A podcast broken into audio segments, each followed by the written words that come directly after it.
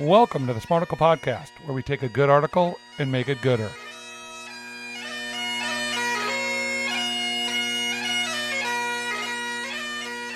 All right. We have breaking news here on the Smarticle podcast. This is our 200th episode. Now, can I say before we go on, we were a minute from my Migo podcast for a little while, and now we're the Smarticle podcast. So is this of combined?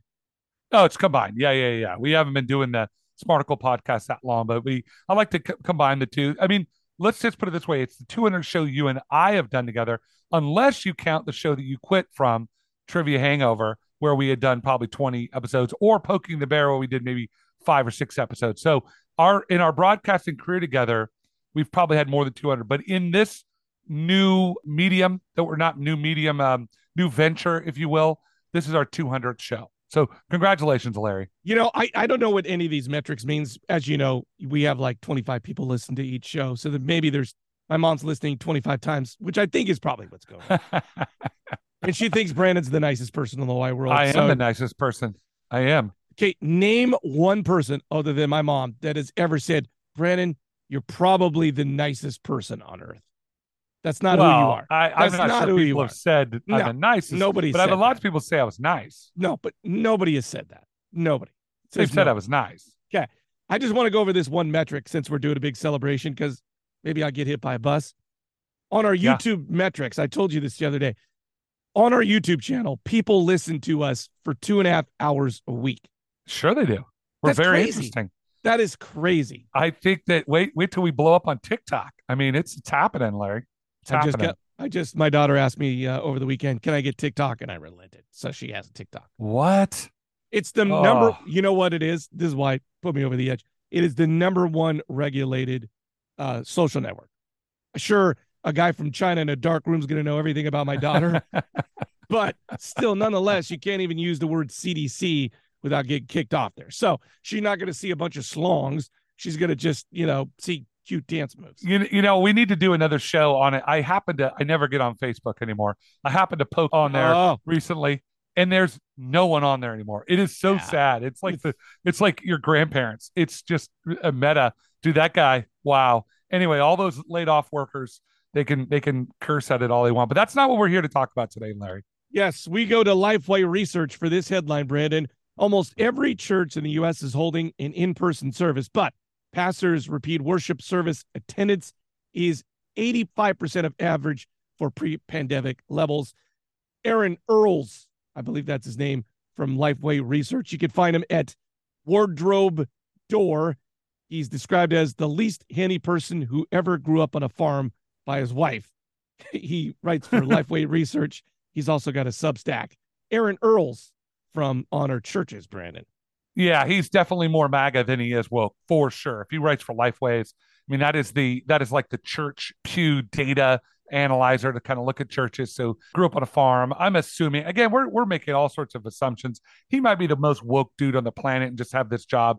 But my guess is he's probably about a seven on the MAGA meter. Maybe he was a, almost a nine before Trump decided to say two Corinthians. I don't know. This was an interesting read. I well, I want to get your. My thing is, my church was going down the not going down the tubes, but was shrinking vastly before the pandemic. So we're very small now. By the way, I don't go that much, but uh, so I can't really get a beat. Has your church? You were there and continue to go. Is it about where it was before? I think it's about where it was before. It's growing. I think it fits a need in in West Asheville. It's a more traditional. It's I think it just sort of has fit this niche. So it's it is growing. It's a family church, lots of kids, whatever. But it's not super one way or the other. It's kind of right down the middle. So I don't. It doesn't make many people mad or many people happy. It's kind of in the middle. What I thought was interesting about this, and I would love for them to dive a little bit deeper in this research, was they were comparing like the pre-COVID levels to what it is now, and they said that you know none of the, some of the stuff didn't surprise me at all. Older churches, more mainline churches, Methodists, uh, you know, churches that have been around forever and ever, Presbyterian, they're older and they're smaller, and the pastors of those churches tend to be older. So the older pastors tend to pastor these churches that are 100 to 50 people, relatively small, mostly elderly. I had a buddy that went to an Episcopal church here in Asheville. He said, I really liked it, but it was a church of about 20 people, and the pastor was dis- announced the week after I was there that he was leaving to go to another church. So I do think these mainline churches, I do think churches in trouble are, are in trouble. And I think part of that has to do with COVID. But I also think it's part of it is systemic in our culture. I think yeah. that that churches, thanks to Trump and others, thanks to the Christian right, have really turned off folks that might have otherwise said, "Hey, you know, I don't know about this this Jesus or this Christianity thing, but I but I want to have values in my life. I want to be kind to people. I believe in those things. Those are good." But I think what's happened now is they sort of equate any church with kind of the, the evil MAGA crowd, that that right wing Christian crowd that says, you know, if it ain't King James, it ain't Jesus. Yeah, so I don't know. That's my feeling. I, I, don't know if it's true or not. Listen, as a guy who could barely stand going to church in the first place, I'm probably the wrong guy to speak about this.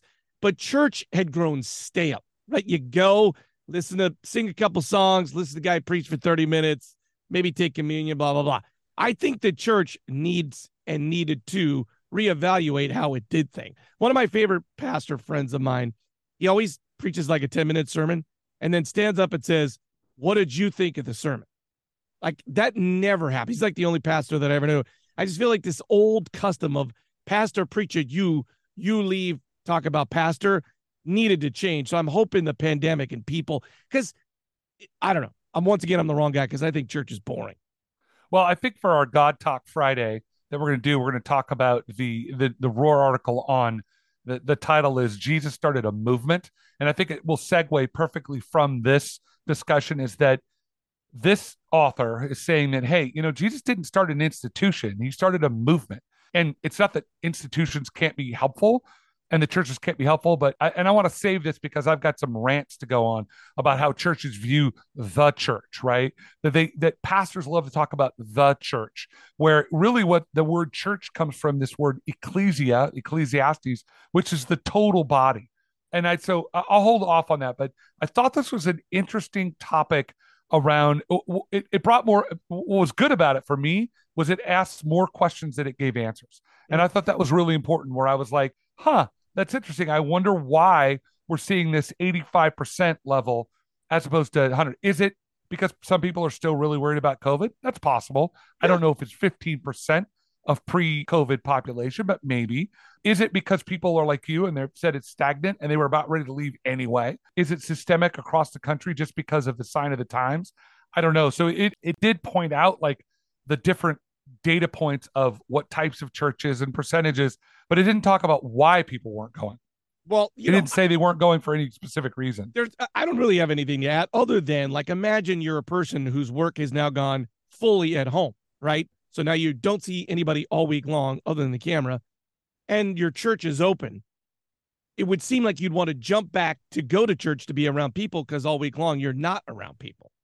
Right. That that could be a big part of it. Is that I think that church for a lot of people has always been about community. And if you don't trust the community you're in, you're not going to go. Yeah. Right. If you feel like the church you're in is is so MAGA that you just don't like, you realize that the people that were sitting next to you in the pew were magtards. Yeah. That you might not want to go because I'm just saying that might be part of it. I don't know if that's true. They do have an article it, that's connected to this Lifeway saying, How do you get people coming back to church? And so they they give some sort of practical steps in their opinion of how to win people back to church, rethinking the worship service, doing these other things. I thought that was kind of interesting. Um, that's that's not in this article, but it's a sort of a link for, to the article about what you can do as pastors. And I think they're right. Rethinking the worship service is one, like I said, you go to church, it's like the same old thing. You're like, oh, oh no. But then the flip side of that, you could get into that whole weird megachurch fog machines and rock concerts and and sighing pastors and weeping preachers and all that stuff. And that to me is just as bad. I think it starts with community, but that's just me. Uh, my church, the the main reason I started going to my church is because they would have this giant donut buffet, like sure. literally like 500 donuts. It was like the most so amazing good. thing. So but good. then they, so when, but when everybody, when they started coming back, they didn't do the donuts right because the health scare, blah, blah, blah. They've recently brought the donuts back. So that's kind of made me feel good about it. The other thing that was really funny is like, I don't know how your church does communion, but ours does it like intinction, right? So there's a piece of bread. You, but yeah. they put these people that were serving communion in hazmat suits. I was like, could it be more stale? That are they really in? Ha- are they in like full suits? Straight on mask, gloves, helmet, like the booties. Yeah, that's that's the problem. No one's going to want to do that. And I just we wrote an email to the pastor like, don't do it, rather than pe- put people. Yeah, is that going on right now? They actually outlawed it because, I mean, not outlawed. They got rid of that because they realized, yeah, it's a little impersonal. Yeah, rather not do it or say do it at Yeah. home. Yeah. And that's that's the not thinking about it. That's the woke church that says, "Oh, we're going to protect these people serving." I'm like, better just not to serve than That's what create this totally- weird robot Yeah. up there or have a robot do it. I mean, tra- train Yuffie to deliver communion. There was one little point in the sort of addendum article that said, make it personal. And I agree with this. They were saying, don't send emails to people. Get on the phone if you're a pastor and call them. Hey, Larry, how was it with your soul today? What's going on with you? How's your family? Miss you at church. Not to make you feel guilty, but would love to see you again. People are going to be far more inclined to re to react with a positive reaction to that as opposed to an email. So I think that I loved that little piece of One of my make it personal. One of my closest friends, her main problem with our church during the pandemic was that she didn't ever receive an actual call from a pastor. It was all like communication, writing, emails, Right. texts.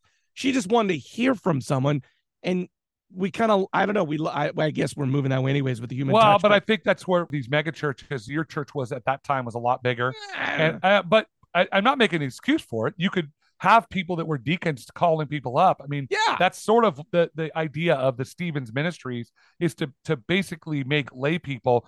People want a phone call. They want to be connected. They want to know that someone cares. My church has done a terrible job of that.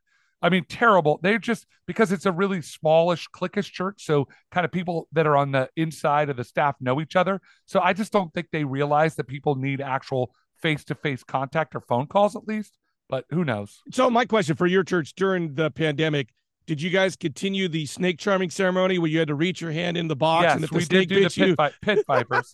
pit vipers at an Anglican church. We're the only. I will say this one thing that I thought was rather interesting about the church that I go to is they had the services were in the parking lot. They were outside. Yeah. People would bring lawn chairs. and Yeah. I really liked it. I was like, man, I love this. I love this being outdoors. I wish all our services were sort of in this spot.